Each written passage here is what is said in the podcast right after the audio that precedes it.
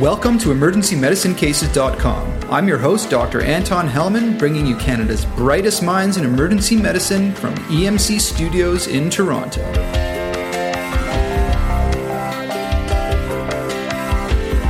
In this episode number 27 on drugs of abuse, we have with us Dr. Margaret Thompson and Dr. Lisa Thurgur.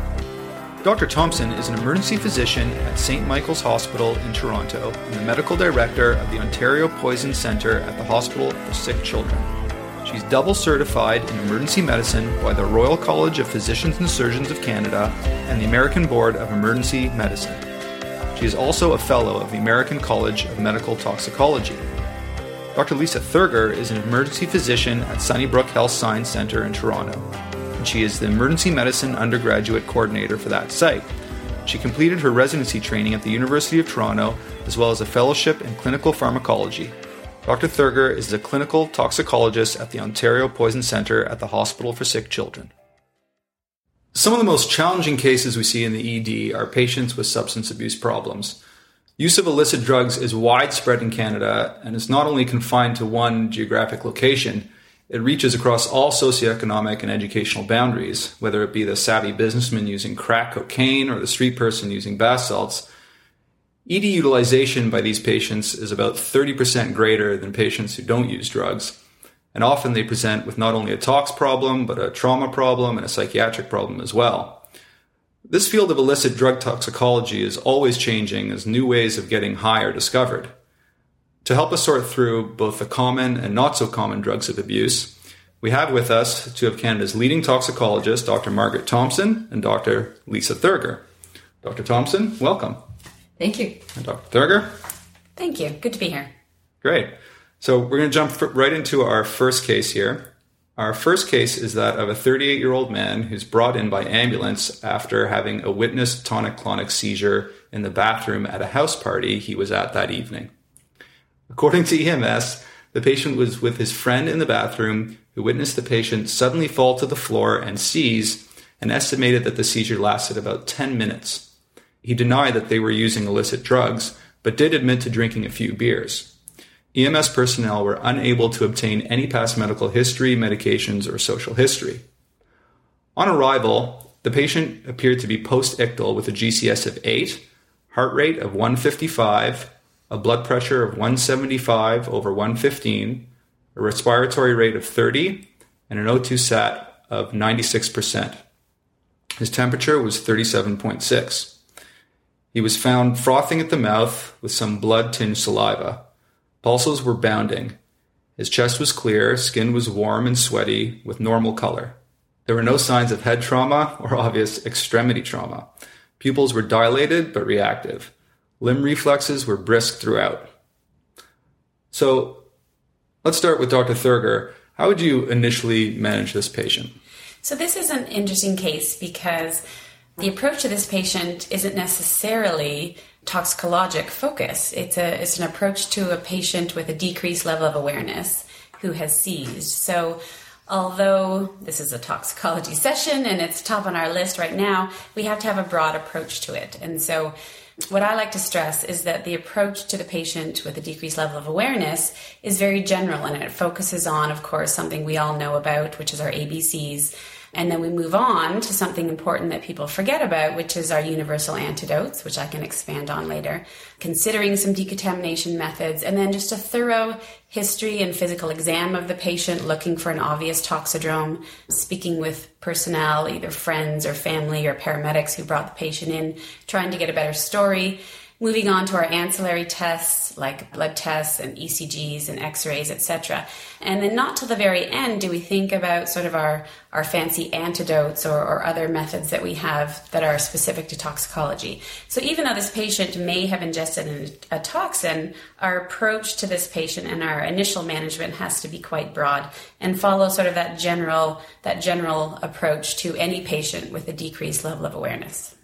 Okay, so you did mention the ABCs. Let's start with the airway. In trauma, according to the ATLS protocols, we're taught to intubate any patient who's a GCS of eight or less as a general guideline. How is this rule, so to speak, different in toxicologic patients? I mean, I think it should be individualized for each patient.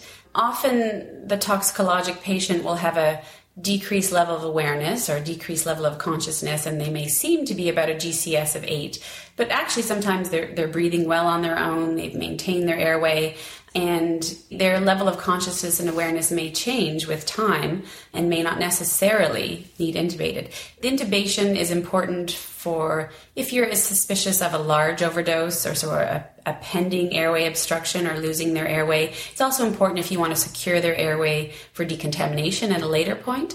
But I think each patient it needs to be individualized. If you're anticipating something terrible to happen, if it's a potentially huge overdose and, and they're going to even decrease their level of consciousness quickly, then they need to be intubated prophylactically. I think this particular guy has had a seizure. He's had evidence of that from history and from frothing at his mouth, etc. And the natural history of that is to get better. You're post-ictal and you're improving. And so an assessment again in five minutes, if you've got a temporary no worry at that particular time, as Lisa was mentioning, in five minutes he may be a 10 or he may be a 15 and right now, his vitals look not too bad given what he's gone through. He's actually sort of holding his own at this point. Okay, so let, us say you've decided this patient does need airway protection for whatever reason. You get a history that he's taken a massive overdose and you expect him to get worse, for example. So you start your rapid sequence intubation steps. What induction agent would you choose in a patient who's cocaine intoxicated or you suspect has cocaine on board? In terms of induction agent, he has a good enough blood pressure now that we don't have to worry about something that's going to make him too hypotensive or depress his, you know, his rest rate too much. So people have their favorites, but I mean, at this point, propofol would be appropriate or midazolam, but it's not something we're worried too much that he's going to become too hypotensive. The other thing about benzos or about the midazolam and cocaine is Cocaine does stimulate the release of norepinephrine from a lot of different mechanisms, and benzodiazepines have been shown to decrease sympathetic outflow as well as to protect the heart for a number of different drugs, but most of the evidence is with the drugs of abuse. So I think I would go with midazolam personally, just from that point of view. Hmm, that's interesting because, you know, generally in RSI, midazolam was what we used, you know, 20, 15 years ago, and it's kind of fallen out of favor in general for propofol and ketamine. And so, in, in this sort of patient, you might consider midazolam over those newer agents. For that particular reason, yes. Okay. And how about in terms of a paralytic agent? Would things change in a toxicologic patient in terms of your choice of paralytic agent if you decided to paralyze the patient? My personal mm-hmm. bias is to stay away from succinylcholine with the drugs of abuse or the unknown just because of the potential for rhabdo and you know prolonged seizure if it was truly 10 minutes. Will you get into trouble with it? Probably not. You have a cardiogram as an instant diagnostic tool too. You've got them hooked up to, to a monitor. You get a 12 lead cardiogram. You see massively peaked t waves or the sine wave of a, a severe hyperkalemia. For sure you're not going to use succinylcholine but it depends on the scenario. If it's just sinus tachycardia and otherwise normal, lots of people will get away with it. it. takes a long time for the potassium to be released from muscle cells in this acute setting. So it's always a caveat. Um, but if that's the only thing you're familiar with and you're a doc in the community that's not used anything other than succinylcholine in their training, then go with what you're comfortable with instead of trying something new at that particular moment. Mm-hmm. So, just to clarify there, in patients who have cocaine intoxication, there's a high risk of them going into rhabdomyolysis, especially if they've had a seizure. And rhabdomyolysis causes hyperkalemia. And succinylcholine, one of its side effects is that it causes hyperkalemia. And so that's why you might want to consider another paralytic agent. Right and certainly contraindicated if you had evidence of hyperkalemia on your cardiogram. Okay. So, in terms of sedation, uh, Dr. Thompson, you had mentioned benzodiazepines as a first line medication that you might want to use as an induction agent. In patients who have cocaine toxicity in general, what about antipsychotics like Haldol? Are these reasonable second line medications for sedation for patients with cocaine intoxication? My personal opinion is no. it's benzos, benzos, benzos. And if those fail, more benzos. Perhaps propofol in that, you know, when they all fail. But because of the mechanism by which cocaine acts and because of the sympathetic stimulation when they're high, I would prefer to go with benzos because of the protective effect. Haldol has the potential, if you go back to old literature, to lower the seizure threshold. And this is a gentleman who's already seized for a prolonged time and certainly has some evidence that it can prolong the QT. And so then makes you more at risk of having dysrhythmias secondary to the cocaine plus, you know, an antipsychotic as well. These patients are truly not psychotic and are not hallucinating so that you know you don't, don't typically need something like that to stop hallucinations when you're dealing with cocaine. You see all over the toxicology literature that Haldol lowers the seizure threshold. And so as toxicologists and emergency physicians, we, we rarely use it for toxicologic cases.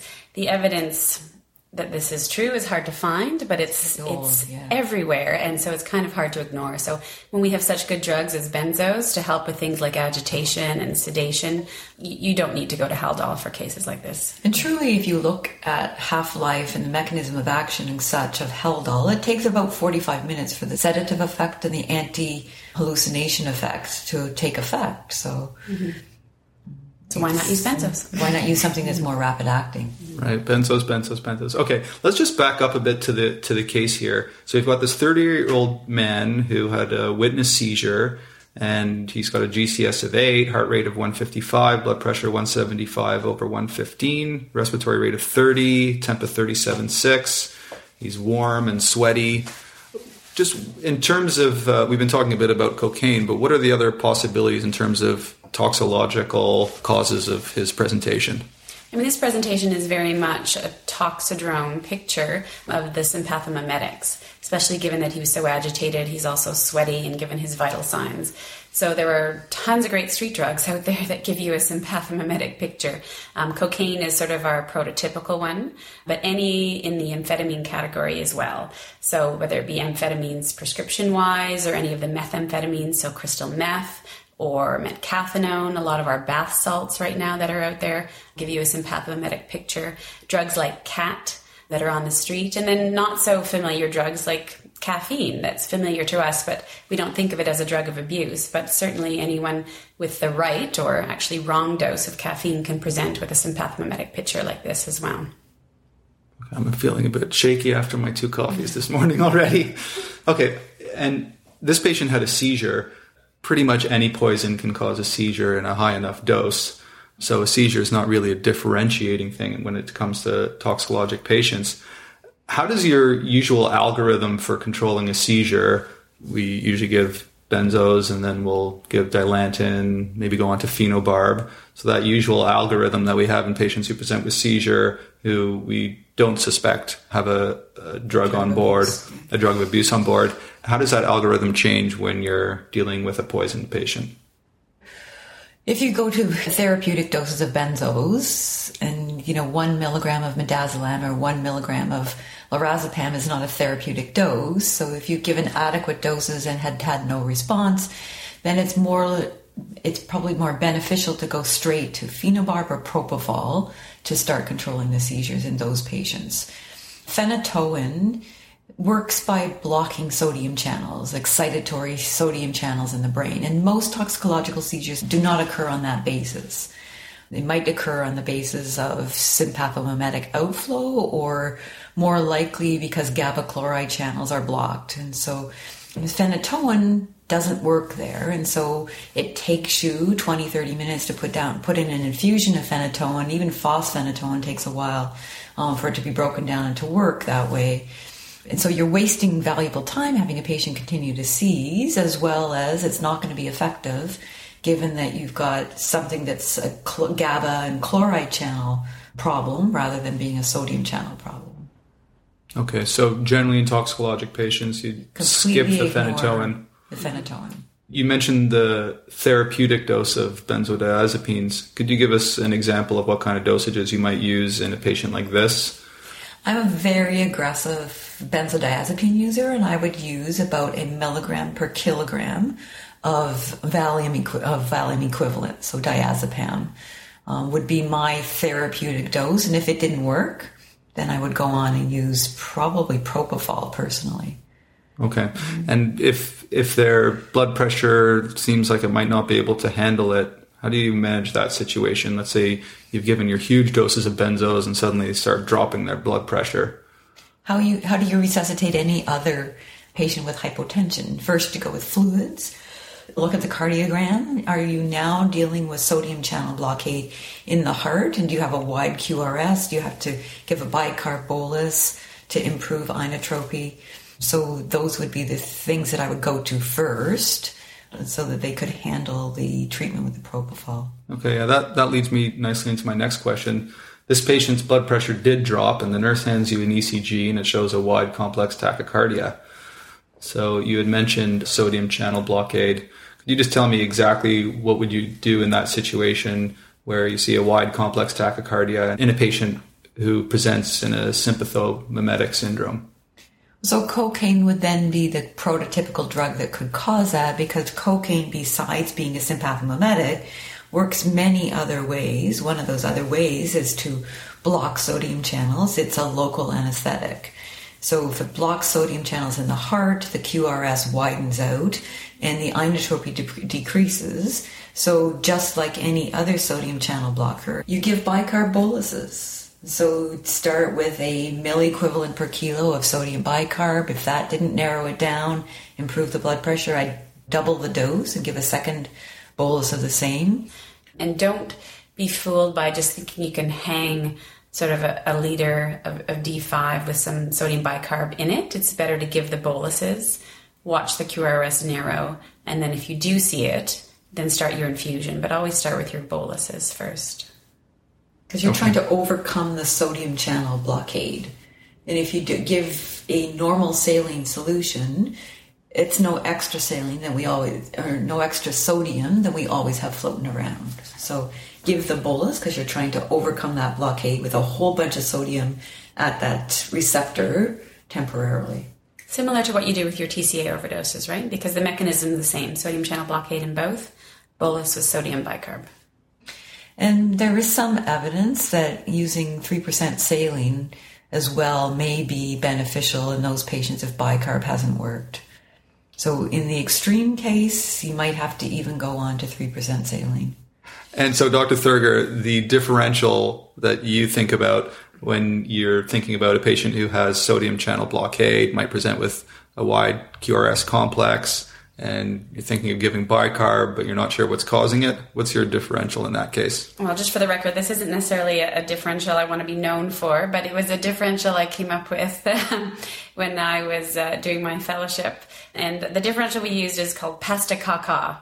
So it might seem a bit bizarre, but it actually lists uh, all the drugs that I like to keep in mind that have sodium channel blockade. So the first P is for the phenothiazines, and there are a number of A's in the differential of pasta caca, but the first A is the antihistamines, so drugs like uh, diphenhydramine or dimenhydrinate. Um, S is for sotalol, T obviously for our TCAs, and the second A is for our antipsychotics, C for cocaine, Another A is for our antispasmodic drugs like, like cyclobenzaprine. The second C is for chloroquine, and our fourth and final A is for both the antimalarials, but also um, some of our antiarrhythmics. So, like we mentioned, our class 1B antiarrhythmics, like phenytoin. Mm-hmm. Yeah, procainamide, exactly.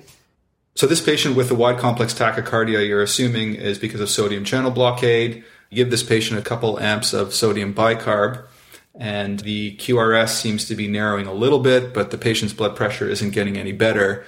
The patient's now crashing. Are there any other options for this patient who we've assumed now is a cocaine overdose?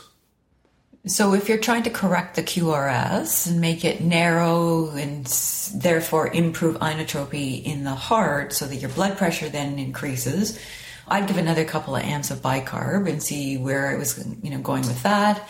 If that still didn't work, I'd give 100 cc's of 3, 3% normal saline. And if that still didn't narrow down the QRS complex and you still didn't improve your blood pressure, there is some theoretical benefit to giving lipid emulsion for a cocaine patient, but probably wouldn't be as beneficial for some of the other sympathomimetic drugs of abuse. Cocaine in particular is very fat soluble. It's a local anesthetic.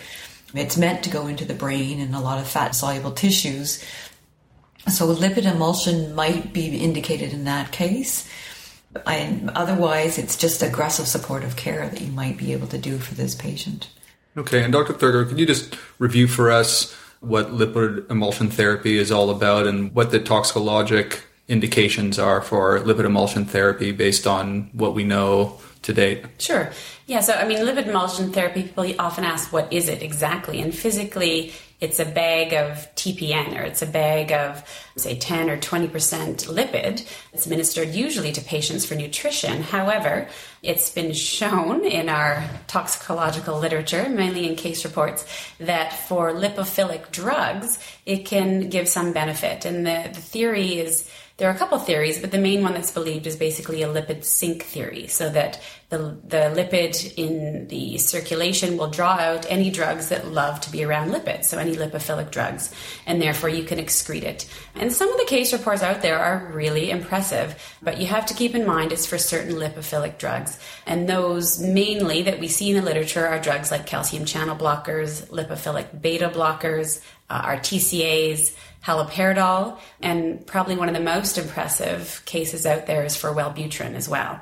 Now, street drugs like cocaine are showing to be lipophilic as well, or thought to be. And then there's obviously other drugs that enjoy lipids, and it can be tried for those. There's little harm to go along with it, and it's very easy to use. It's a 100 mil bolus that you administer, and then you basically infuse the remaining 500 milliliter bag over a short period of time. And there's little harm that has been shown to go along with it. So, as Dr. Thompson mentioned, if this patient is crashing from hypotension and cocaine use, and you've tried your other standard therapies, it's certainly worth a try. And in terms of other arrhythmias associated with cocaine, what else besides the sodium channel blockade causing a, a widened QRS? What other arrhythmias are associated with cocaine? It's certainly the sinus tachycardia. And atrial fibrillation has been suggested, PSVT, ventricular tachycardia. It's been reported to cause some QT prolongation at times as well, but that's not a major effect of it. Torsade, I guess, would be potential because of the QT prolongation, but it's very rare, not often recorded with cocaine. So let's say you've stabilized this patient, you've intubated this patient, you haven't used SUX to intubate the patient, you've used lots of benzodiazepines, you've narrowed the QRS complex, their blood pressure is okay, and you're happy with this patient. Wait for your blood work to come back and see how they do. Let's talk about a different patient. Let's say you have a cocaine intoxicated patient who comes in with an extremely high blood pressure, let's say 240 on 140. How would you manage this hypertensive urgency or emergency in the cocaine intoxicated patient differently to other hypertensive crises? So, the caveat, as many of the listeners will know, is that um, intravenous beta blockers should not be used to control hypertension in the cocaine intoxicated patient. And you'll find reports in the literature that maybe it's okay to do it. And I think the message should just be just don't do it because why do you need to? There's a lot of other drugs that we have that are very useful for controlling blood pressure in the hypertensive emergency in the cocaine intoxicated patient. So why not use those? So sodium nitroprusside is a great drug to use. Phentolamine, I would say, would probably be one of the first line drugs for treating hypertension in the cocaine intoxicated patient. It's a direct alpha antagonist, and that's that's what's going to help us the most to prevent that squeeze that we get from all of the epinephrine and the norepinephrine and the catecholamines that are in surplus in the cocaine intoxicated patient. So I would say go with phentolamine or sodium nitroprusside. Um, if there's ischemia in there, then the sodium nitroprusside is perfect, along with um, nitroglycerin. So lots of other drugs that can be used. Should be stressed too that benzos, benzos, benzos, again, as Dr. Thompson mentioned, will help not only with the agitation Will also really control the blood pressure. And I mean, you could use that before any of your hypertensive drugs, and you'll find that in most cases that will help the blood pressure. There's really no need to give an IV beta blocker for blood pressure in these patients. If you're considering it for ischemic effects, um, your beta blocker can be given safely, probably orally within the first 24 hours once this patient has been stabilized. Some people think, just in terms of the beta blocker debate, that, well, even if I use labetalol, what's the big deal? Because it's a mix of alpha and beta. But if you look at it physiologically, it's actually still 7 to 1 beta to alpha. So don't be fooled that labetalol has a nice mix of alpha and beta effect because it really is mostly a beta blocker. So I would say just don't do the beta blockers. Lots of other drugs to choose from. As for an algorithm with cocaine intoxicated patients who present in a hypertensive emergency or urgency, first line would be benzos, benzos, benzos. And then if that's not controlling the blood pressure, you'd go next to sodium nitroprusside. And if that's not working, you can use phentolamine. The dosage for phentolamine is 1 to 2.5 milligrams IV and then titrate up from there. Usually about 5 to 10 milligrams is needed to get the blood pressure under control. So let's say this 38 year old male came in with chest pain. Why are cocaine users at higher risk than the general population for cardiac ischemia, and how do we treat them differently than our usual chest pain patients? So it's not like the old days where we used to think that all chest pain in cocaine users was due to vasospasm and we kind of ignore it. But now it's pretty well known that people who use cocaine chronically are at real risk of having acute coronary syndromes and have real disease. So there are people who use cocaine a lot have increased platelet aggregation, they have increased atherosclerosis, they will have the vasospasm, they have increased supply demand, being so hypotensive and tachycardic. So they have at least four real reasons to have real disease. Before we go on to talking more about cardiac ischemia in cocaine users, what are some of the other things that you might consider in a patient who's used cocaine who comes in with chest pain? Depends on partly how you use the cocaine. So if you snort your cocaine and you do a big Valsalva maneuver as you're snorting that cocaine to get a bigger high, you can be at risk of a pneumothorax or even a pneumomediastinum as a consequence of that. There might be MSK chest pain associated with, you know, some trauma that they may not have remembered while they were intoxicated. They also are at risk for a dissection, as well as the coronary artery syndromes. And in terms of how you treat these patients differently than your usual chest pain ACS patient? I mean, these patients need to be treated exactly the same as any ACS patient that you deal with in Emerge, except for the beta blockers for any hypertension or, or tachycardia. So, as we mentioned before, there are lots of other drugs for that, but um, any patient with chest pain who's using cocaine needs to be thought that they could have real disease in terms of ACS. Keeping in mind you have to rule out all of the other complications that can happen, like Dr. Thompson mentioned. If yeah. they present with a tachycardia and their chest pain, you should use benzos first, but otherwise you would treat them as any other ACS patient. Okay, so if they come in tachycardic and hypertensive and you think they have ACS, the alterations in your medications, you, you might use benzos. Yeah, you'd use your benzos for your tachycardia and your hypertension, but you're still using all of your antiplatelets, um, your heparin, um, all the other same drugs. They would go to the cath lab if need be for PCI. They would get repeat ECGs. It's exactly the same as any ACS patient you're treating just without the beta blockers. Okay. And in those centers where they still might do thrombolysis, where there's no cath lab and there's a cath lab that's far away and they decide on thrombolysis for their ACS patients, is there a contraindication for thrombolysis in the cocaine associated MI? So there's no contraindication. No, as long as you've got the hypertension under control, mm-hmm. for example, because it is contraindicated when you've got pressures of one you know, 240 over 140, like you were suggesting before. Or that you've ruled out an aortic dissection clinically in your mind. Right. Yeah. Mm-hmm. You've got the right diagnosis. You've yeah. got the usual indications for it with ST segment elevation, etc. Then there's no contraindication. At this point, I'd like to review cocaine chest pain. Remember first that patients who use cocaine are not only at higher risk for ACS, but they're also at higher risk for pneumothorax as well as aortic dissection. In terms of ACS, cocaine promotes vasospasm acutely and also accelerates atherosclerosis over the long run, So I like to consider chronic cocaine users with chest pain as 20 or 30 years older than they are when deciding on pretest probability for ischemia. So if a 30 year old cocaine user comes in with chest pain, I consider their risk for ACS like I would a 50 or a 60 year old. Actually, the typical profile of the patient most at risk for cocaine associated ACS is a young male cigarette smoker who regularly uses cocaine. Another interesting point when it comes to assessing MI risk in the cocaine user is that they often present atypically. In fact, in one study, only 44% of patients with cocaine associated MI reported experiencing chest pain.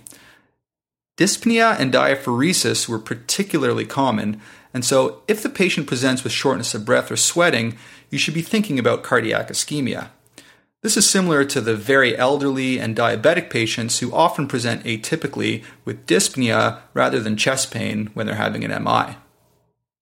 In terms of altering the treatment of cardiac ischemia in a cocaine user compared to the general population, use benzos if they're tachycardic, but otherwise these patients should be treated the same as the general population.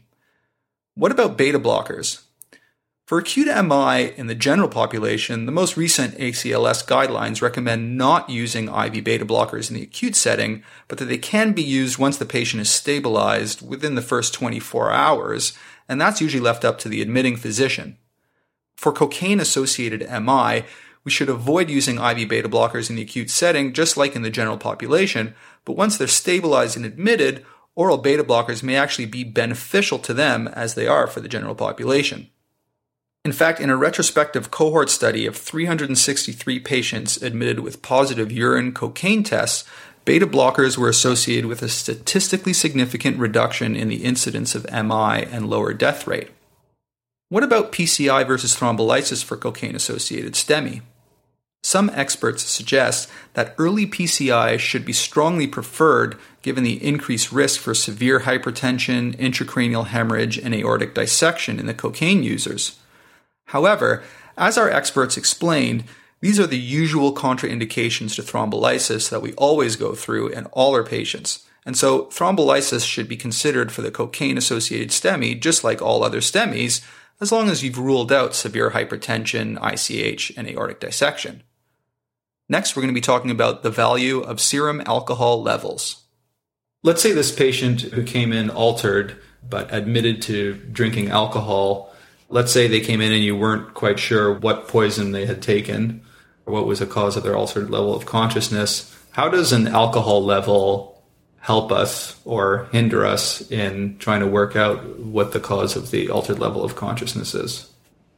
I think if you have an elevated alcohol level, it can help you decide that the patient's depressed level of consciousness could be because of the alcohol.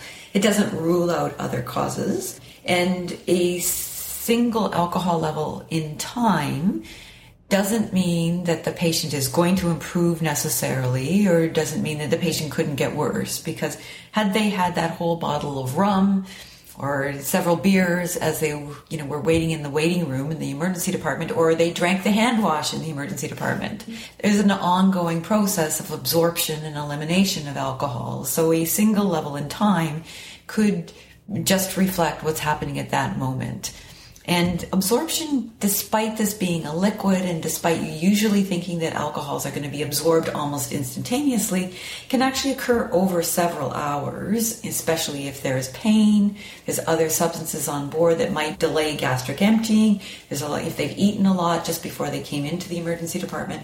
So your blood alcohol level of 50 millimoles per liter, which is significantly elevated, could be 100 in an hour, and you then have to protect their airway. So remember to continue to assess your patient. A blood alcohol level that's low does not explain an altered level of consciousness at the time that you're seeing them, though. Yes, that low level could become higher if it was just that they drank instantaneously before coming into the emergency department, but it doesn't explain what's going on with the patient now. So a blood alcohol level of 10 millimoles per liter, which is legal, the legal limit to drink and drive in Ontario, for example, should not change your mentation at all. If you usually live at 100 and now you're 10, yes, you could have had an alcohol withdrawal seizure and that could explain your presentation now. but a low level makes you think about other things that should be going on and should be investigated in this particular patient. Have they had a subarachnoid hemorrhage? Have they had, you know, a trauma to their head? Have they had a seizure? Are they hypoglycemic? Are they having right? All the usual altered level of consciousness approach. In the last couple of years, there's been quite a few reports throughout North America of necrotizing vasculitis in patients who use cocaine that's thought to be caused by a contaminant in the cocaine called levamisole. Can you tell our listeners what they need to know about diagnosing and manage the, managing these patients? We think up to 70, 80, maybe 90% of the cocaine that comes into North America in the past has been cut with levamisole. I can't tell you what the epidemiology of it is today. It's coming from source. It's not coming from dealers here in North America. Levamisole was used as a deworming agent in animals in the past. May still be legal for that use. It used to be used as a chemotherapeutic agent in children, for example, with rheumatoid arthritis or with cancers, but was withdrawn from the market because of the side effects of it. And one of them was necrotizing fasciitis. The first thing to do is to recognize what this illness is. If somebody comes in with a brown patch on the tips of their ears, the tips of their nose, on their extremities, then that's probably an early lesion that could progress to a far more distinct and horrible lesion. Its only treatment is stop using cocaine contaminated with levamisole. So it's the Say No to Crack campaigns and Levama Coke campaigns and such that the only cure is to withdraw from the substance. And it is completely reversible if you stop using. But it's difficult to get a user who's addicted to stop using. There is a probably a certain patient profile that will fit this because there's thousands and millions of patients who have used cocaine in the past, and not everybody gets this, and most people have been exposed to it. There may be rheumatological factors that make you more likely, or some genetic factors that make you more likely to get it from the levamisole. The other thing you should remember is that these patients are also at risk for neutropenias and significant neutropenias. So if you see any of those lesions, or even in the patient who admits to using cocaine on a regular basis, you should probably do a CBC to give them fair medical care because they may be harboring, they may be walking around with a white count, a neutrophil count of 0.1. And that then puts them at risk for then getting all these opportunistic infections. And this is often how it's picked up as patients come in and have low neutrophil counts, no white counts. And then if someone thinks to ask, well, do you use cocaine? Then it comes up. So that's how a lot of these were discovered and right. how it was discovered that levamisole was actually in the cocaine. Right. Now, you know, the source is not trying to kill their users because then your market would eventually be, you know, dry up as well. So I'm not sure whether epidemiologically they started to remove it and they're using other fillers. We've been aware that there's a ton of hydroxyzine or Atarax in the cocaine that's available in the city of Toronto as well. And for a while before the levamisole, there was diltiazem in a lot of the cocaine that was in the city. So probably again added at source. So, you know, moment to moment, there's always something being added to cocaine, maybe with medicinal properties, maybe with um, similar, you know, local anesthetic properties, or maybe just as filler. One other thing that I might mention, and again, it goes back to pathophysiology. If you've taken a cocaine overdose, you stimulate your sympathetic nerve endings, you release norepinephrine from your cells or epinephrine from your adrenal, adrenal medulla. You get to a point where you overstimulate and you've got nothing left. That's when you've got the cocaine crash. So you go through the phase of sodium channel blockade, but then you get to the point where you've got absolutely no more epinephrine or norepinephrine to stimulate receptors. And the patient goes from a blood pressure of 200 over 100 to a blood pressure of 20. That's when you've got no more of the sympathomimetic intrinsically available to you that's why when we're treating these hypertensive emergencies that come with cocaine and any other syndrome that comes with cocaine, we want to use drugs that are fast on, fast off. And so the sodium nitroprusside, the sodium nitrates, um, you want to use those as that you can turn off and then turn off the effect. That's why a beta blocker or a more long acting substance may also be contraindicated, is because when they crash, you're done.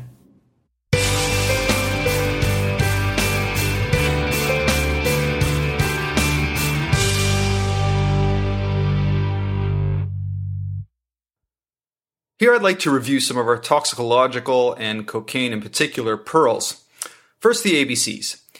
Intubation decisions in toxicology in general depend very much on the substance taken, the amount taken, whether you anticipate the condition to worsen or not, or whether you need to decontaminate with gastric lavage in an altered patient. When it comes to RSI for these patients who are cocaine intoxicated in a sympathomimetic state, Dr. Thompson recommends using good old midazolam as an induction agent, and in terms of paralytic agent, sux should probably be avoided because there's an increased incidence of rhabdomyolysis in the cocaine intoxicated patient, which leads to hyperkalemia, the most well-known contraindication to succinylcholine. Remember to get an ECG early in your resuscitation of any tox patient, as it can give you a lot of clues as to what's going on and can help you diagnose severe hyperkalemia and keep you out of trouble. In terms of sedation, benzos are the first, second, and third line in cocaine toxicity as they are the safest medication for sedation in these patients. Avoid Haldol because it might lower the seizure threshold and may prolong the QT interval, which cocaine can as well. In terms of how our usual algorithm for controlling seizures changes when you're dealing with a poison patient, phenytoin should be left out because it takes too long to work and doesn't work against the neurotransmitters that are causing the seizure in most tox patients. So for first line, so first line is benzos like lorazepam or diazepam in therapeutic dosages of 1 milligram per kilogram of diazepam of 1 milligram per kilogram of diazepam equivalent.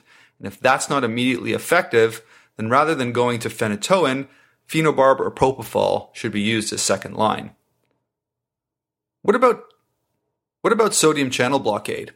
This is one of the toxicological causes of death in cocaine overdose, as well as TCAs, local anesthetics, chloroquine, antipsychotics, procainamide, and a few others that Dr. Thurgur listed in her mnemonic Pasta Patients who've just used cocaine have ha- Patients who've just used cocaine and have a wide complex tachycardia should be assumed to have sodium channel blockade and need immediate repeated bicarb boluses and if the bicarb boluses aren't working, add a bolus of 100 cc's of hypertonic saline until the QRS has been narrowed. This will prevent cardiovascular collapse. And if the patient's crashing despite fixing the QRS, consider a bolus of 100 cc's of lipid emulsion therapy followed by an infusion of 500 cc's, since cocaine is a lipophilic drug. And what about treating hypertensive emergencies in these patients? Management of hypertensive emergencies in the cocaine intoxicated patient is different to any other hypertensive crisis. To help you remember the algorithm that we suggest in the cocaine intoxicated patient, I'll go over it again. First, benzos, benzos, benzos. Then, sodium nitroprusside is probably the first line antihypertensive, and consider phentolamine 1 to 2.5 milligrams IV to start and then titrate up as a second line. Our experts recommend avoiding IV beta blockers in these patients. Finally, levamisole, which has been used in the last couple of years as a filler when cutting cocaine, is associated with necrotizing vasculitis and neutropenia.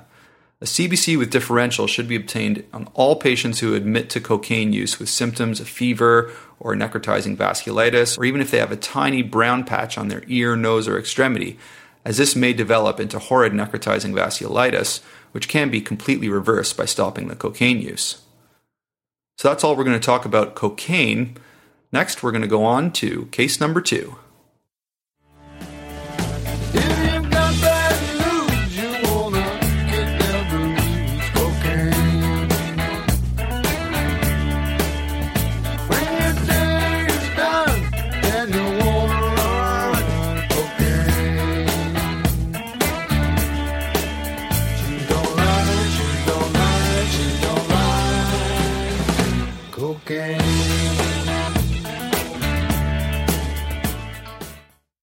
In case number two, you're working a Friday night shift when the charge nurse asks you to come out to the ambulance bay where there's an 18 year old female who's totally out of control.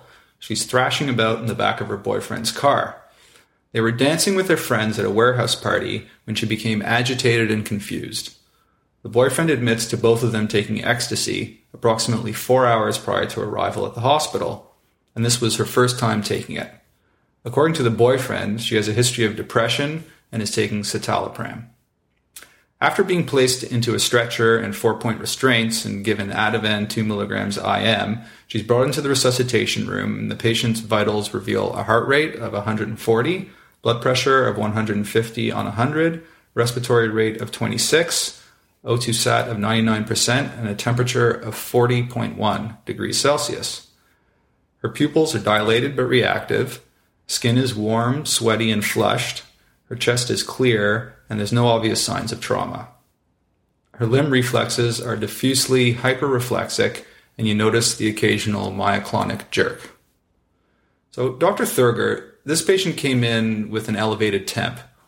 What are some of the important causes that we need to think about in the patient who presents with an elevated temp who's agitated and hot and crazy, so to speak? So this is a great case. Like this case, I'm drooling at. Basically, you've got ecstasy, you've got citalopram, you've got a crazy girl, and a temperature. It's it's an awesome differential diagnosis, and it's what I call the hot and crazy differential diagnosis. And anyone who's heard me teach about it knows how passionate I am about it.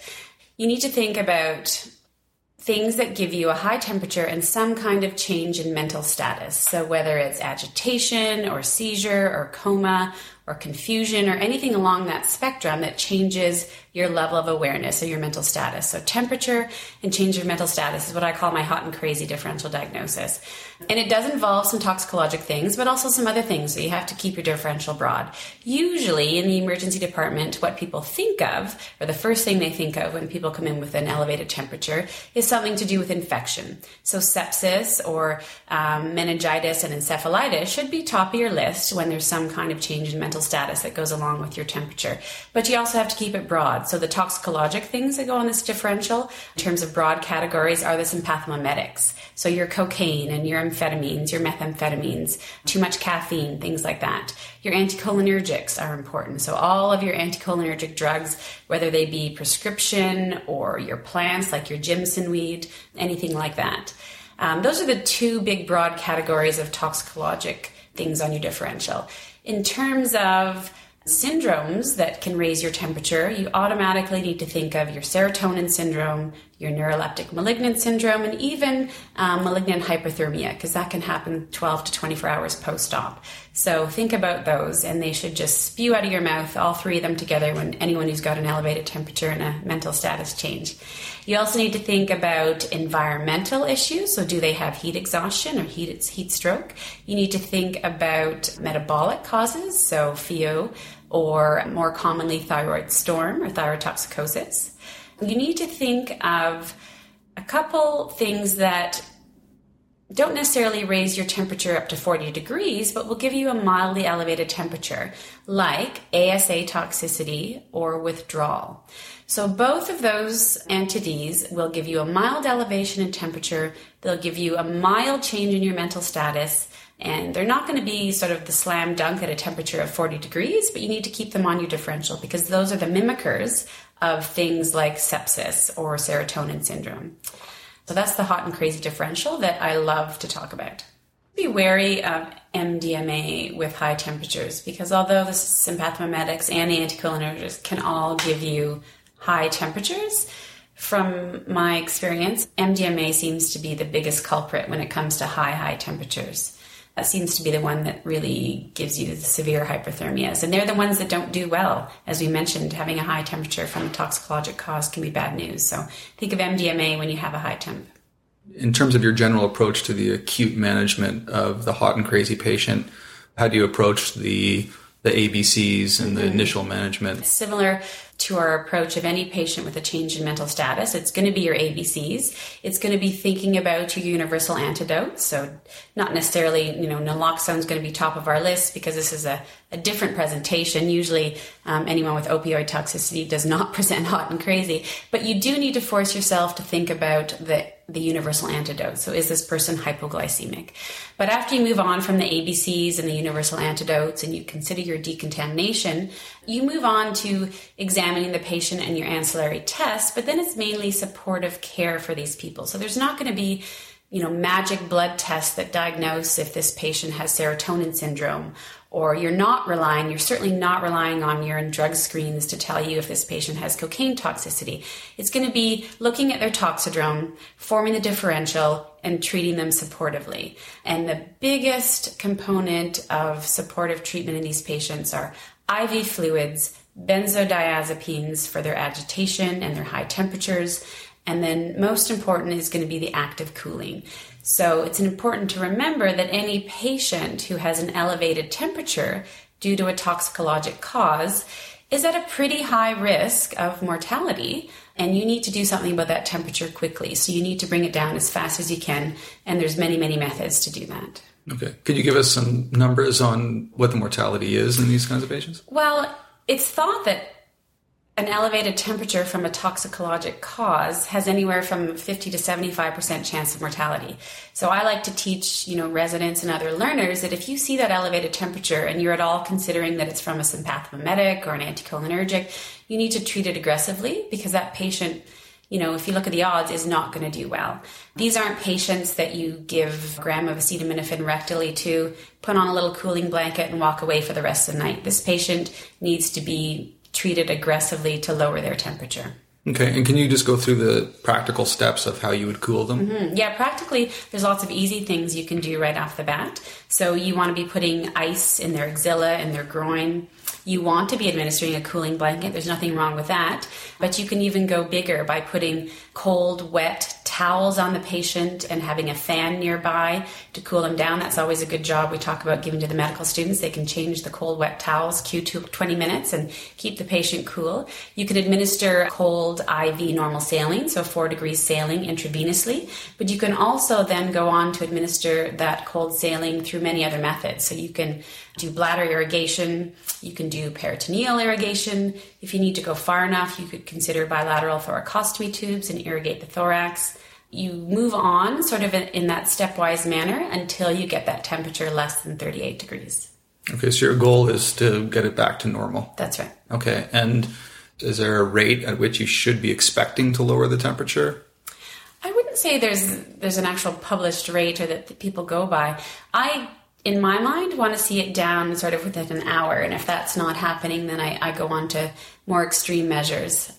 I think you also have to remember that a patient like this needs to be intubated. Mm-hmm. You need to paralyze them because you want to prevent the shivering because that mechanism itself can keep your temperature up and cause, you know, increased muscle movement and such. So all those supportive measures that Lisa's talking about require that this is a patient who's been intubated and paralyzed. Mm-hmm. Okay, so let's say this patient you've intubated, you've paralyzed, you've started all your cooling methods. Let's say you've stepped up your cooling methods. You're doing bladder irrigation, cold saline, mist, blanket, ice, the works, and you're you're still having trouble, and the patient's not doing well. Is is there any role for dantrolene in the treatment of these hot and crazy patients? There was a study out of CJEM in 2010 that was a review of dantrolene in patients with MDMA related elevated temp. And this patient here admitted to taking ecstasy. In that review, they said that it's safe and that it could be considered. It's safe. Don't think there's any good evidence that it's going to help you unless it's malignant hyperthermia. I think it's uh, something at the point where we give a try. Certainly, there's evidence for it with malignant hyperthermia, and the anesthesiologists are quite aware of that. I would do all those other methods we talked about first, and if the temperature isn't getting down, then you can chat with a toxicologist about it, and you could certainly consider giving it. If you have it available in your hospital. Every hospital that has an active operating room is supposed to have dantrolene based on the Canadian Anesthesiology Association recommendations but if you were to actually call every hospital in Ontario or in Canada, you would find that a large percentage do not.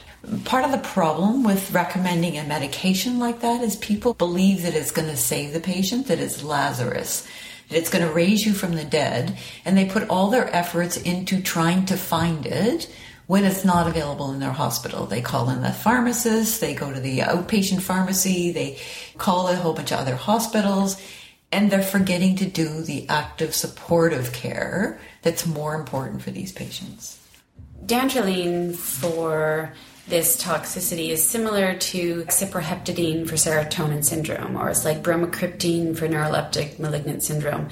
It's safe to use, but is it going to save this patient? Probably not. What's going to save this patient is active aggressive cooling and supportive care.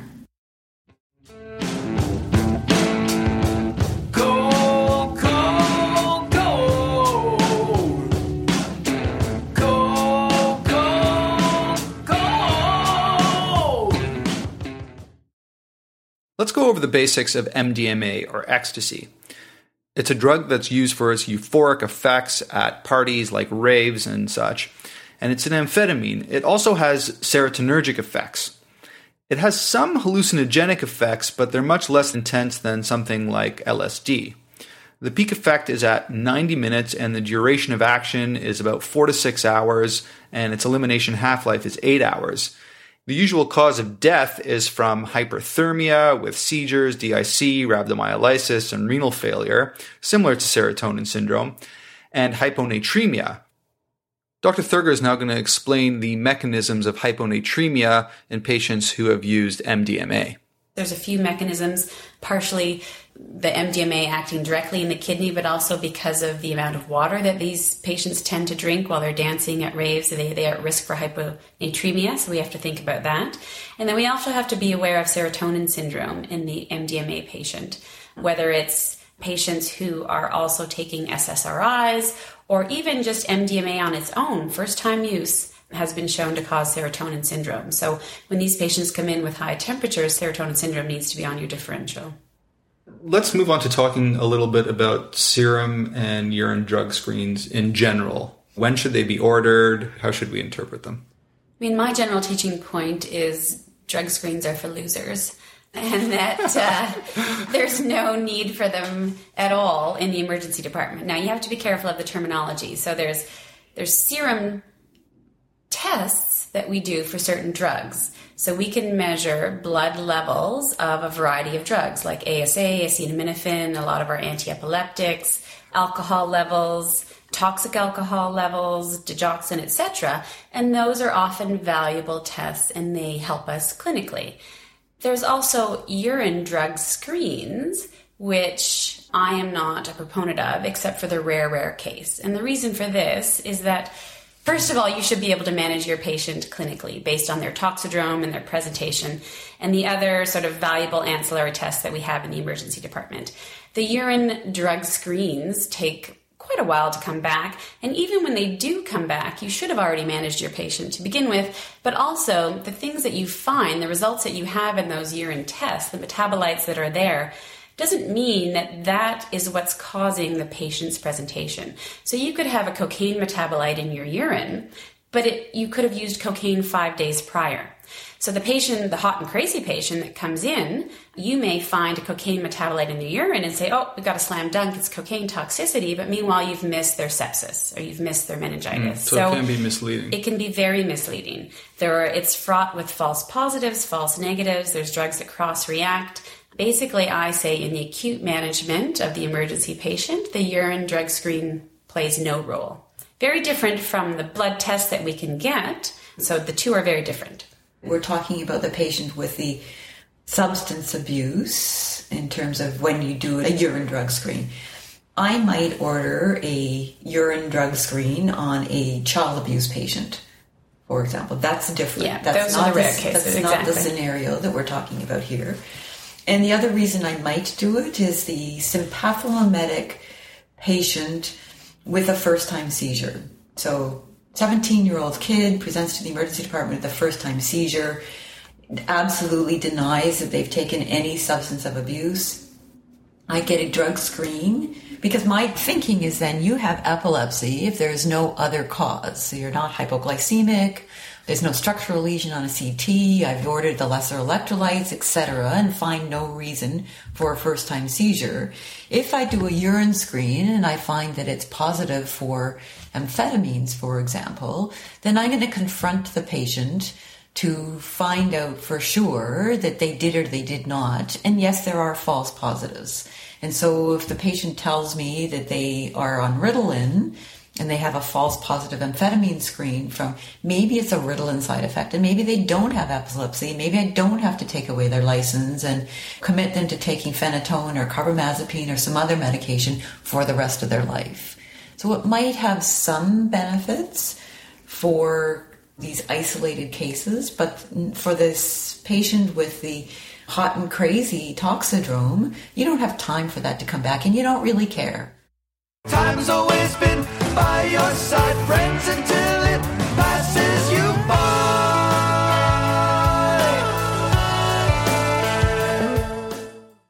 In this particular case, we've got our hot and crazy patient who admitted to taking ecstasy.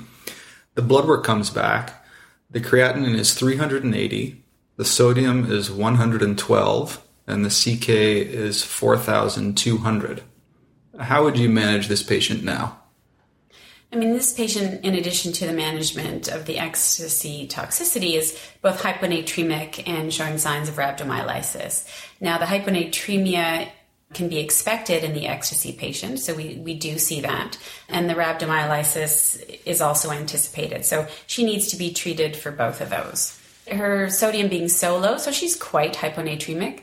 Assuming that this is something that happened fairly quickly and not something that's been going on for her, she probably deserves a treatment with hypertonic saline of 3%, about 100 to 200 mils. Her rhabdomyolysis deserves judicious fluids as well. And how dehydrated she is. Mm-hmm. You know, she's got a lot of insensible fluid losses that you you know otherwise don't appreciate. She's been dancing all night. She's probably not been replacing her her fluids. She's been sweaty, as you described when she came into the emergency room. She's hyperthermic. A ton of reasons for her to be significantly dehydrated.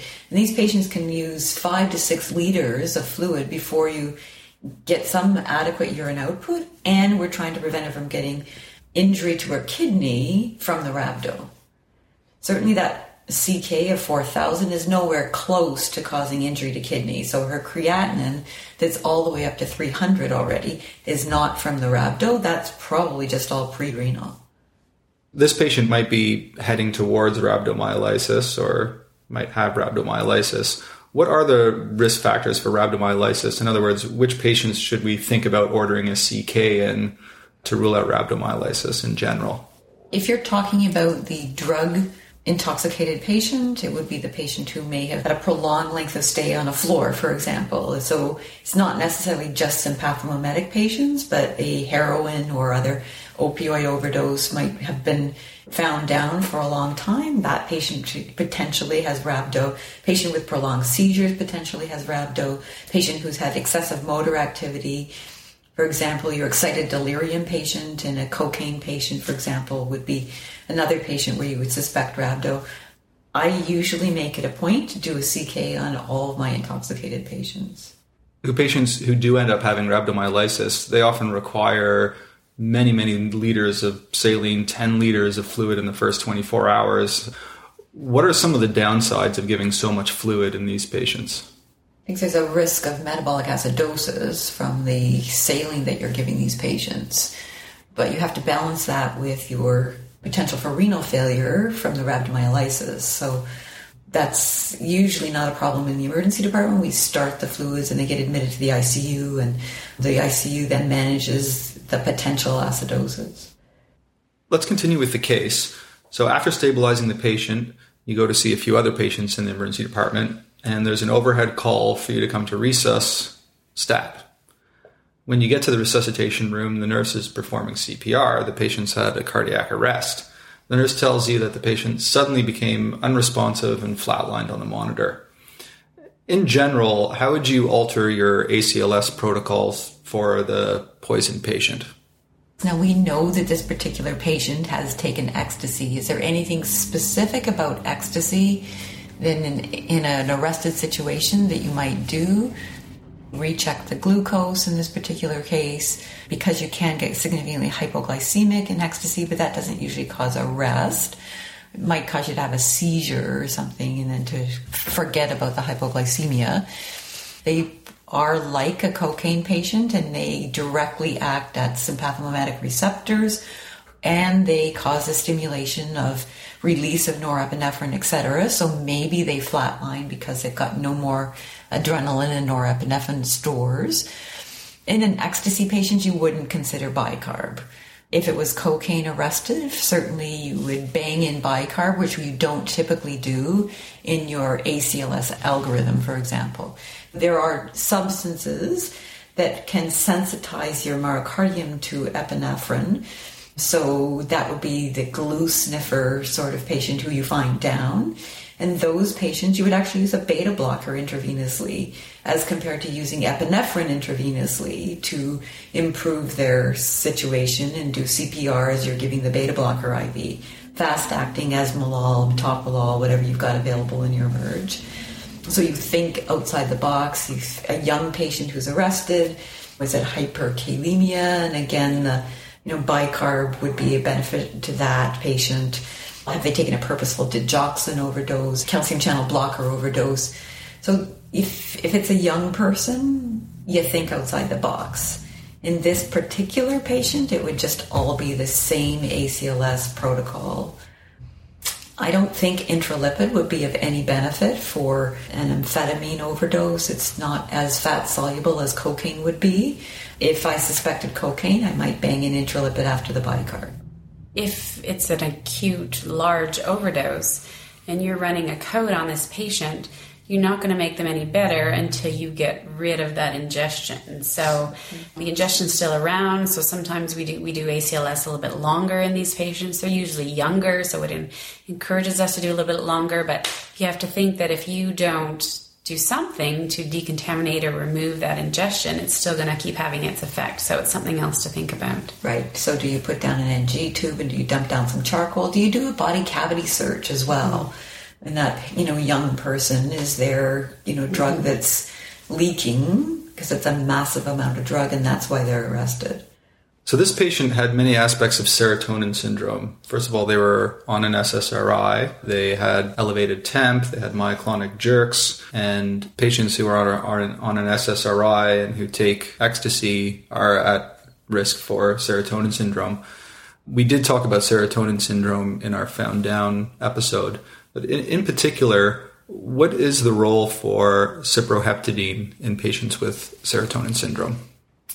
So again, it's not the end all be all. It's not going to necessarily save lives. It's it's indicated because of its mechanism. So in serotonin syndrome, you have enhanced serotonin. Cyproheptadine happens to be an antagonist at serotonin receptors. So it makes sense. It's an antihistamine. You give it PO, so that's one limitation of it. You either have to have the patient take it orally or you can give it through an NG tube, but there's no other method to give it, uh, like intravenously, for example. What's the evidence for it? So it's not strong evidence. Is there any harm to giving it? Not really. So I think it's safe to give it. I think if you're considering a clinical diagnosis of serotonin syndrome and you have it in your hospital, you can give it. But the important thing to remember, and it's similar to what we talked about with dantrolene, is you have to think of your supportive measures to treat this patient first. And don't waste time trying to figure out the dose of cyproheptadine and how to give it. You need to be managing the patient supportively beforehand There's another serotonin receptor blocker, olanzapine, which is more specific for the serotonin receptor that's supposed to be responsible for some of the heat, illness, etc., that you get with serotonin syndrome. And olanzapine can be given by other methods. It doesn't have to be just be given orally. So you can give it IM, sub-Q, sublingual, depending on the form that you have available. So that might be more likely drug to find. I'd start with low dose. I'd start with five milligrams. But again, it's not the be all and the end all that Dr. Thurgur was talking about. Before we go on to our next case, I'd like to review some of the key pearls from this case that we just talked about of the ecstasy intoxication.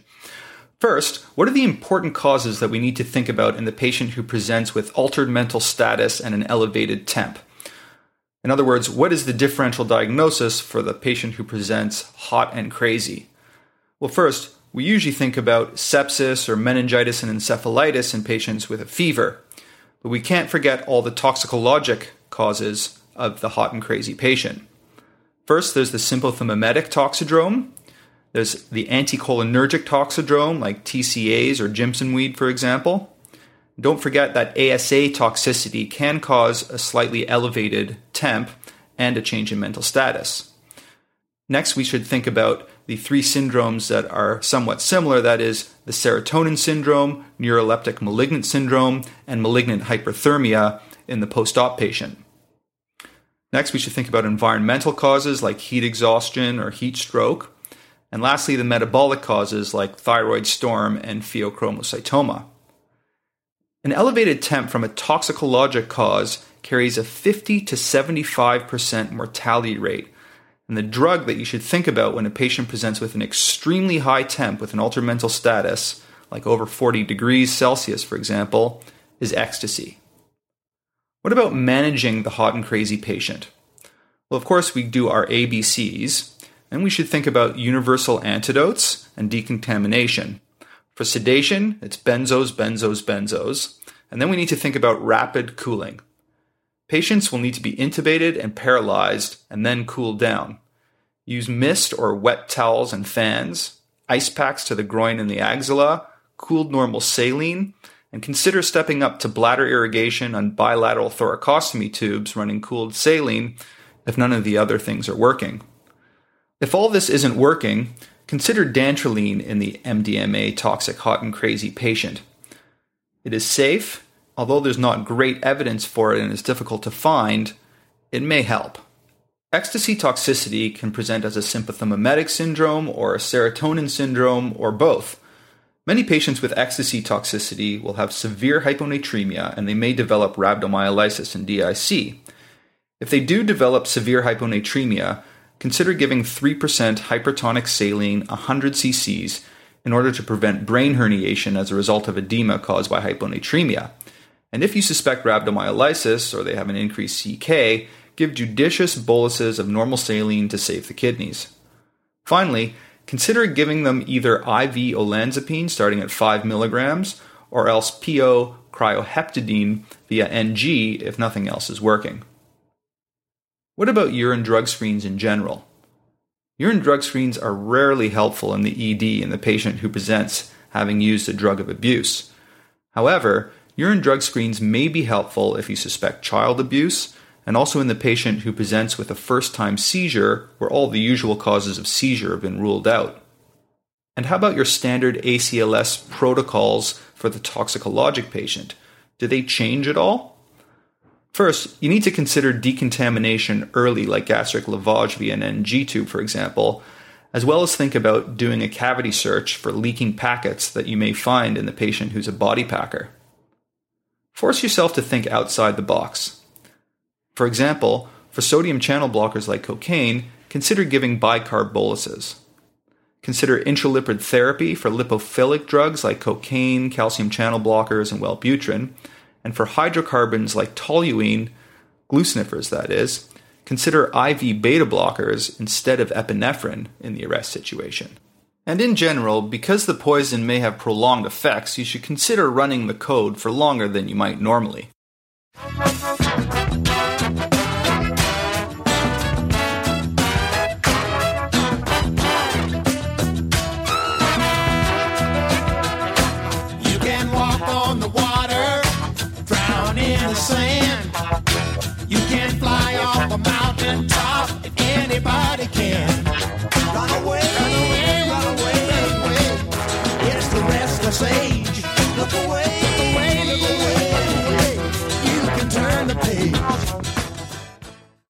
Let's move on to case number three. Case number three is that of a 27 year old man who's a Bay Street stock exchange worker who presents to the ED with a complaint of anxiety, chest pain, sweating, palpitations, and a feeling of paranoia and impending doom after taking a recreational ingestion of bath salts at a company party about four hours prior to arrival. On exam, his pulse is 120 beats per minute, Blood pressure is 170 on 100. Respiratory rate is 32 breaths per minute, and temperature is 38.1 degrees Celsius. He's pacing around the triage area, demanding to see the doctor in charge. Dr. Thurgur, this patient admits to ingesting bath salts. Can you tell us what are bath salts and how are they used and abused? So bath salts are are a hot topic right now. Well, they've been around since about 2004, but they're becoming more popular now in our neck of the woods, and we're hearing more about it on the news. Basically, bath salts are sold and marketed as bath salts, but in fact, they contain methamphetamines. Um, they're designer methamphetamines, so it's some chemist dealers who are designing these crystals that look like bath salts but actually contain methamphetamine. And the most popular ones are mephedrone or MDPV, but they have basically the same toxidrome as any other amphetamine. So they'll present tachycardic, hypertensive, they can be agitated, confused, they could be in a coma, they could be seizing, they could be hyperthermic. The twist to these is that due to the nature of their chemistry and the way these people are designing them, is that we are seeing or we're hearing about patients that are presenting a little more crazy or a little more paranoid, having quite severe panic attacks and and reporting despite this high that they're searching they're reporting some pretty bad side effects from these drugs. It's like a drug trip gone wrong. So they do their bath salts, but they have all these side effects that they don't quite enjoy.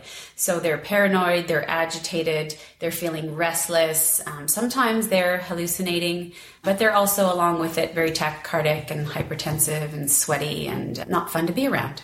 But otherwise, they're your typical methamphetamine. And the reason they're out there is that the producers of these could get around the legality of it by marketing them as bath salts. So they were technically legal for a while and quite cheap, selling for about $20 a pack. So basically, a cheap legal methamphetamine that you could buy over the counter. Okay, and this is snorted or lots of different ways you can use it actually you can ingest it you can crush it and snort it you can crush it and and melt it and inject it so any other way that you use your other amphetamines is fair game for bath salts and in terms of how you'd manage them in the emergency department, would you manage them similarly to any, any sympathomimetic or any amphetamine? sympathomimetic overdose, right? Mm-hmm. You know, a, a lot of these patients who have sympathomimetic syndrome, they come in looking like psych patients with hallucinations, delusions, agitation, violence sometimes. We all too often label these patients as psych patients and miss an important toxicologic emergency. In fact, one study reported that ED docs will write medically clear on the charts of up to 80% of patients who are later identified to have a significant medical or toxicologic problem. What are the most important clues that tell you that someone might have a toxicologic emergency rather than a purely psychiatric one? I think the most important thing is talk to your patient, examine your patient, do vital signs on your patient, get a glucose on your patient. If You do the seven vital signs, there will be an abnormality of your vital signs if you have a sympathomimetic toxidrome or an anticholinergic toxidrome that causes you to present like that. There are very few of the sympathomimetics that will actually cause true hallucinations. Anticholinergics are substances that are more likely to cause hallucinations. Ecstasy, because it's got more serotonergic effects than other amphetamines, might cause some alteration in your perception, but not true hallucinations, visual things, etc. Peyote, uh, that has mescaline in it, is actually the only true hallucinogenic amphetamine. Bath salts are derivatives of khat or methcathinone, as Dr. Thurgur suggested, are sympathomimetics primarily and will make you feel good. But they, and they've gotten a bad rap as causing these horrible paranoid hallucinations and dysesthesias, but they're not as bad as what's been reported as a consequence of spice. And spice is the colloquial name for synthetic cannabinoids far more potent than true marijuana is, often not detectable because we don't have the tests to do them. Truly, those ones cause severe paranoid hallucinations. And the deaths from those substances are more likely to be because you have the perception that you can fly, for example, and you jump off a, t- a tall building because you think you can fly, as compared to because of the sympathomimetic effect of the spice. So those are the ones that are more worrisome from a behavioral point of view. Up until now in this episode, we've talked mainly about three different sympathomimetic drugs cocaine, MDMA, and bath salts. It's sometimes helpful to categorize street drugs into three different categories one, sympathomimetics, two, hallucinogens, like spice and peyote that Dr. Thompson mentioned, and then thirdly, there's the depressants. For the rest of this episode, we're going to talk about depressant drugs of abuse.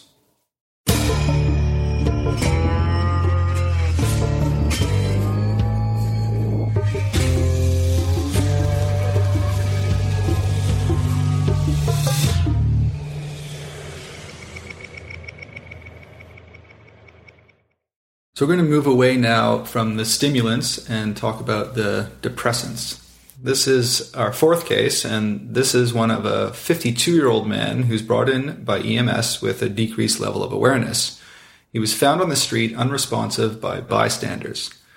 According to the hospital record, he's known to be on a methadone maintenance program for the past three years after being addicted to Percocet following an ACL repair of his knee. He has no other documented past medical history. On arrival in the resuscitation room, his vital signs reveal a normal heart rate, blood pressure, and an O2 sat of 96% on a non rebreather and a temp of 35.8. His respiratory rate is only 4 per minute. He has no obvious signs of trauma. His pupils are mid sized and poorly reactive. His skin appears normal, chest is clear, his limb reflexes are difficult to obtain. He's given 0.4 milligrams of naloxone, followed by 1 milligram and then 2 milligram. Soon thereafter, he wakes up and after about 30 minutes jumps off the stretcher and starts making a beeline for the exit. Dr. Thompson, naloxone, considered to be one of the universal antidotes, is an excellent antidote for opiate toxicity as it's short acting and it's a pure antagonist. What pearls and pitfalls can you tell our listeners about the appropriate use of naloxone in the ED? The therapeutic dose of naloxone is actually 0.01 milligram per kilogram. If you were dosing a child, for example, who had inadvertently got into grandma's Tylenol number three, for an example, or you're using it in the operating room to reverse sedation, etc., in the operating room.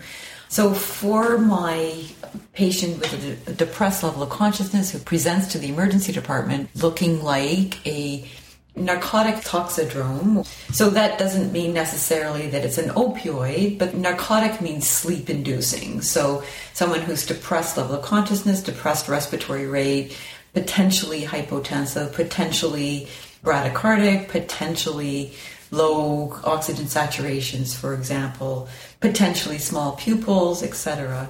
For that patient, um, I'm going to use a dose of naloxone to see whether I can stimulate the patient enough to prevent the necessity of intubation. So, in those patients, I actually use about half that therapeutic dose, and I would start with 0.005 milligrams per kilogram. So, practically, an amp of naloxone contains 0.8 milligrams in ACC in some preparations. So, 0.8 would be the therapeutic dose for an 80 kilo guy. I'm going to give him half of that. I'm going to start at 0.4 and see what happens to him. And then I will increase the amount of naloxone I gave this patient. If I get a partial response, for example, and he's still not breathing adequately, but now makes some respiratory efforts, I'm going to give him another 0.4 but it's individualized and if i get absolutely no response i would probably double the dose and 0.4 to 0.8 the next amp of our vial of naloxone is marketed as 2 milligrams. I might try 2 milligrams if i had absolutely no response and they still had that um, narcotic toxidrome. You could even go all the way up to 10 milligrams with no adverse effects if you were still convinced that this is a narcotic sort of toxidrome and you want to see whether it's reversible. Because there are some opioids that bind very tightly to those receptors and so might take a lot of naloxone because it's a competitive process to knock them off the receptors And as Dr. Thompson's mentioning, titrating to respiratory rate. That's one big teaching point, right? Some people think you're titrating to mental status, you want them to wake up, or you're titrating to bigger pupils. But in fact, naloxone's been shown to not even work if you don't have a decreased respiratory rate. So you're titrating the naloxone to rest rate. And And what's your goal saturation. there? Um, so your goal is a normal respirate, normal O2 sat? Yeah, I would say, you know, a rest rate above eight would make me happy, but you just want to see improvement. Once you see improvement, you know it's working. Okay, and so what would be the dangers of over reversing, so to speak? like this gentleman that you've presented in the case, he has taken on a long acting opioid or opiate, methadone in particular. And methadone has got a very long half life, it's over 24 hours. The chances are this guy's agitated now. He's distressed at being, you know, probably having abdominal pain and cramping because we've reversed the methadone for this gentleman. And he's leaving the emergency department. But because naloxone's got a relatively short half life compared to that on the methadone. It could be, you know, another half hour, another hour where he's found down, or maybe not found down, but actually dies because no one discovers him because the naloxone is now gone and the methadone takes over. In the emergency department, there are very few risks other than prematurely waking your patient and causing opioid withdrawal. Mm-hmm. There's also the caveat of pulmonary edema that can be induced by naloxone, but I don't believe that's dose dependent. And often, with if patients present with pulmonary edema, it's never usually known if it's due to the opioid overdose or due to the naloxone, because either one can cause it, and it's certainly not dose dependent. So if you've got a patient who has responded to naloxone at whatever particular dose it was, so if you've given them a total of 1.2 milligrams of naloxone and now they're breathing adequately and rousable if you stimulate them, then you want them to stay in that state. So the literature suggests that two thirds the wake up dose per hour would be the appropriate infusion rate to start this patient on following their bolus dose wake up bolus dose.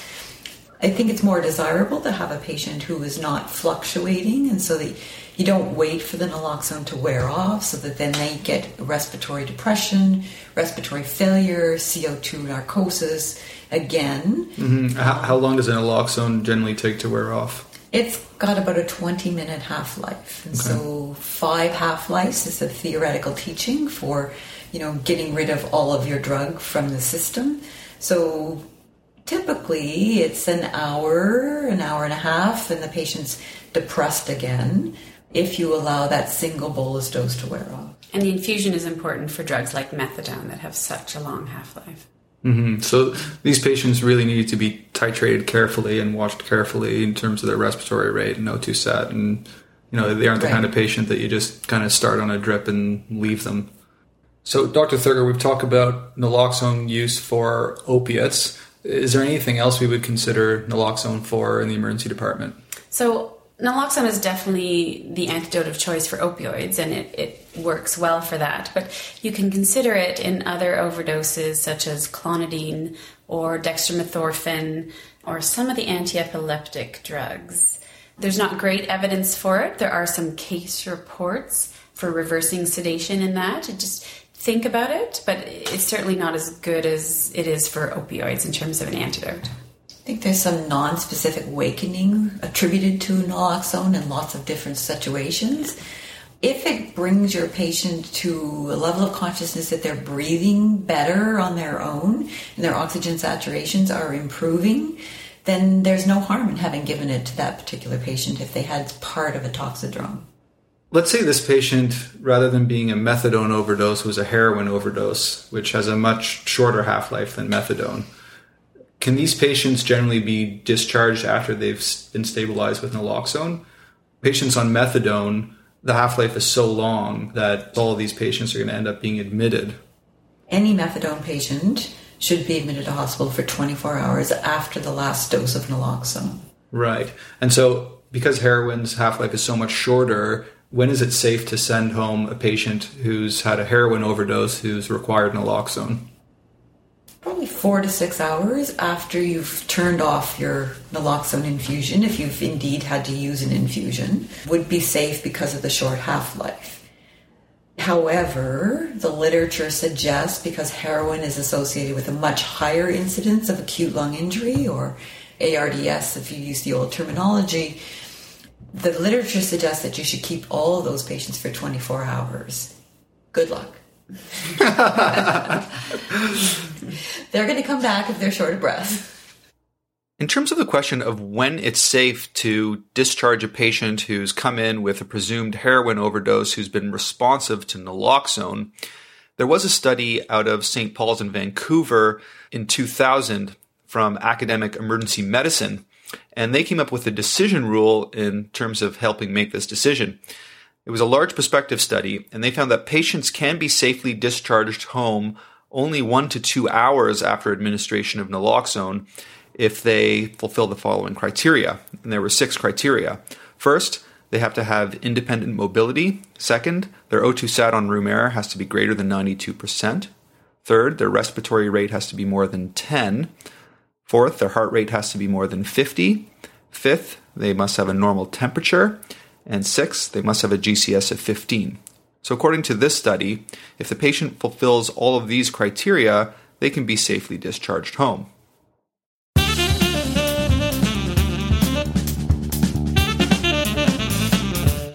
So we're likely to see more and more of these patients with methadone overdoses and oxycodone overdoses as the, the abuse of these drugs has actually been increasing over the last few years. In fact, there's been more overdose deaths having involved opioid analgesics than there have with heroin and cocaine combined in the last 10 years or so. So we should know how to identify these patients quickly and treat them appropriately. Let's start with the physical exam. Dr. Thurgur, what are the most important clues on the physical exam for opiate intoxication? You had mentioned some of them before, but in particular, how good is miosis at predicting opiate toxicity?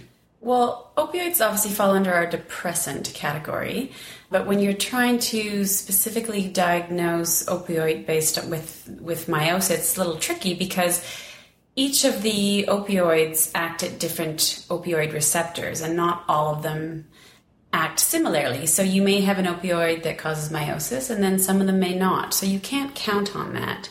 It's basically a constellation of symptoms that make you think of it. So a combination of depressed respiratory rate, decreased LOC, small pupils, decreased bowel sounds. Your blood pressure may be low, it may be normal. Your heart rate may be low, it may be normal. Don't be fooled by a high heart rate too and think that because a patient's tachycardic or mildly hypertensive that you don't actually have an opioid toxidrome because patients who have a RESP rate of 4 are going to be hypoxic and therefore tachycardic. So don't let some higher vital signs fool you to think that it's not an opioid toxidrome.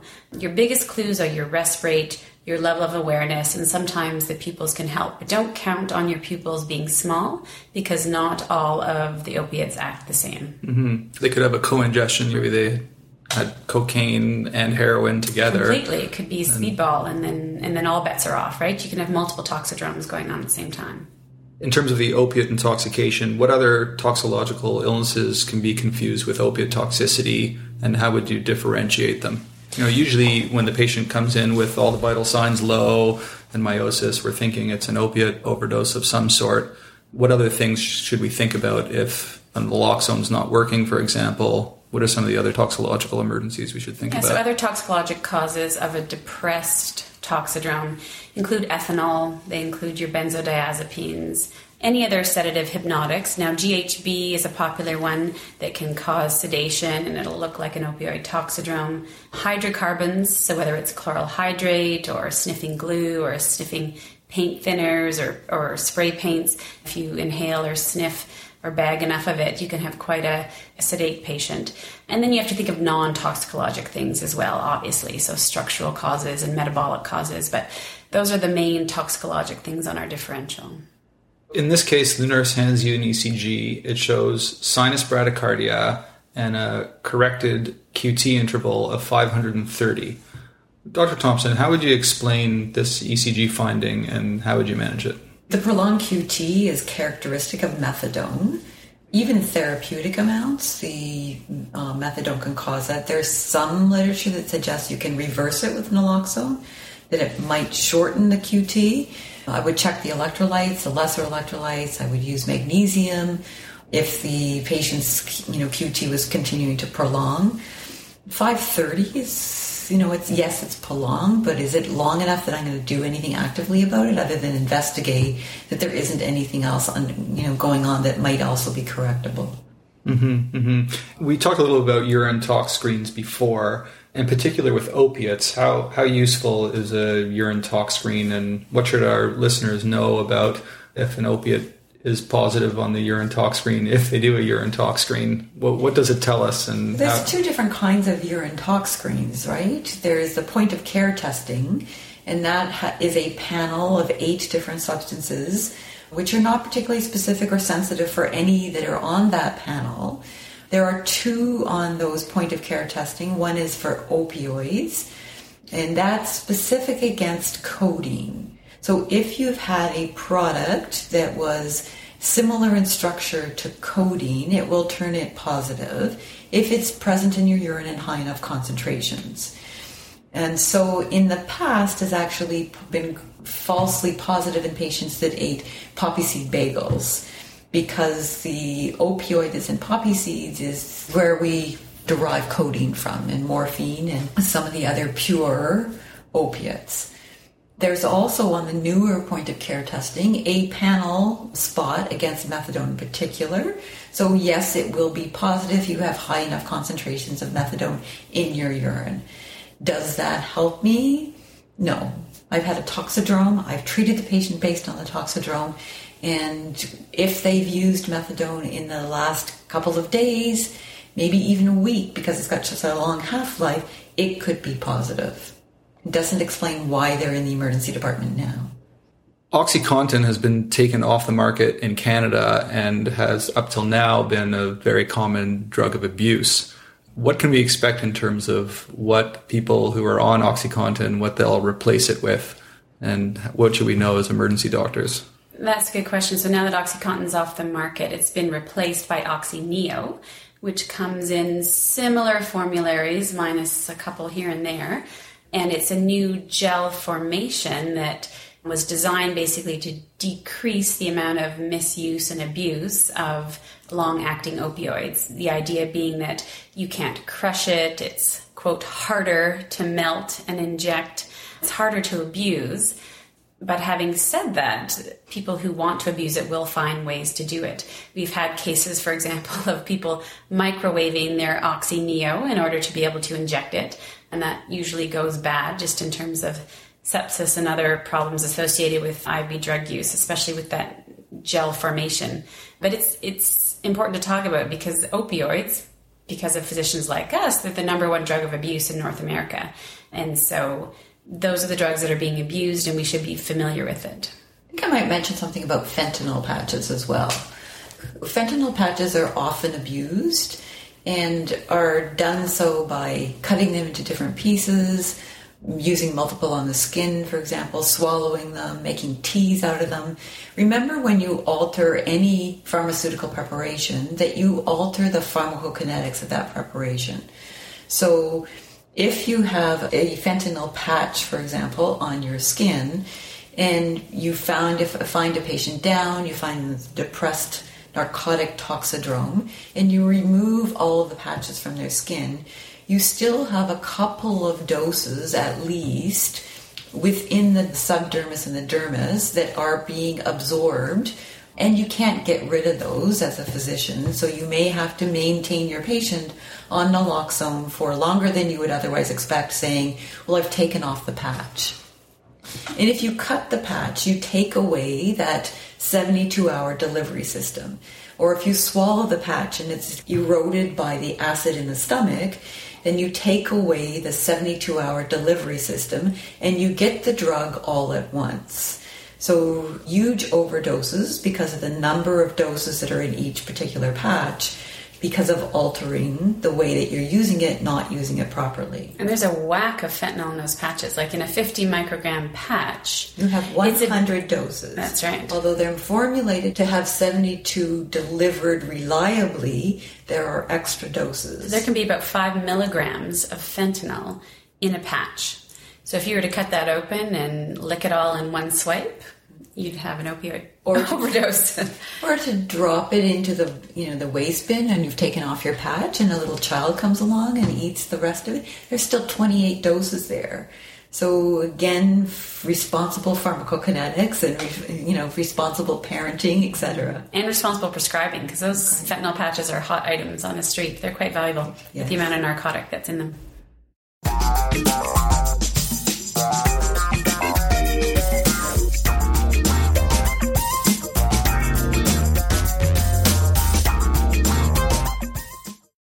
Well, that almost wraps it up for this month's episode. Next month, we're going to have with us the triumphant return of both Dr. Anil Chopra and Dr. David Carr. Together, these guys wrote the Tintinalli chapter on vascular catastrophes. We're going to be talking about aortic dissection, peripheral vascular disease, and a bunch of other vascular stuff. Before we go, I'd like to leave you with this month's quote of the month, and it's from Charles Darwin. It's not the strongest of the species that survive, nor the most intelligent that survives. It's the one that is most adaptable to change. So until next time, take it easy.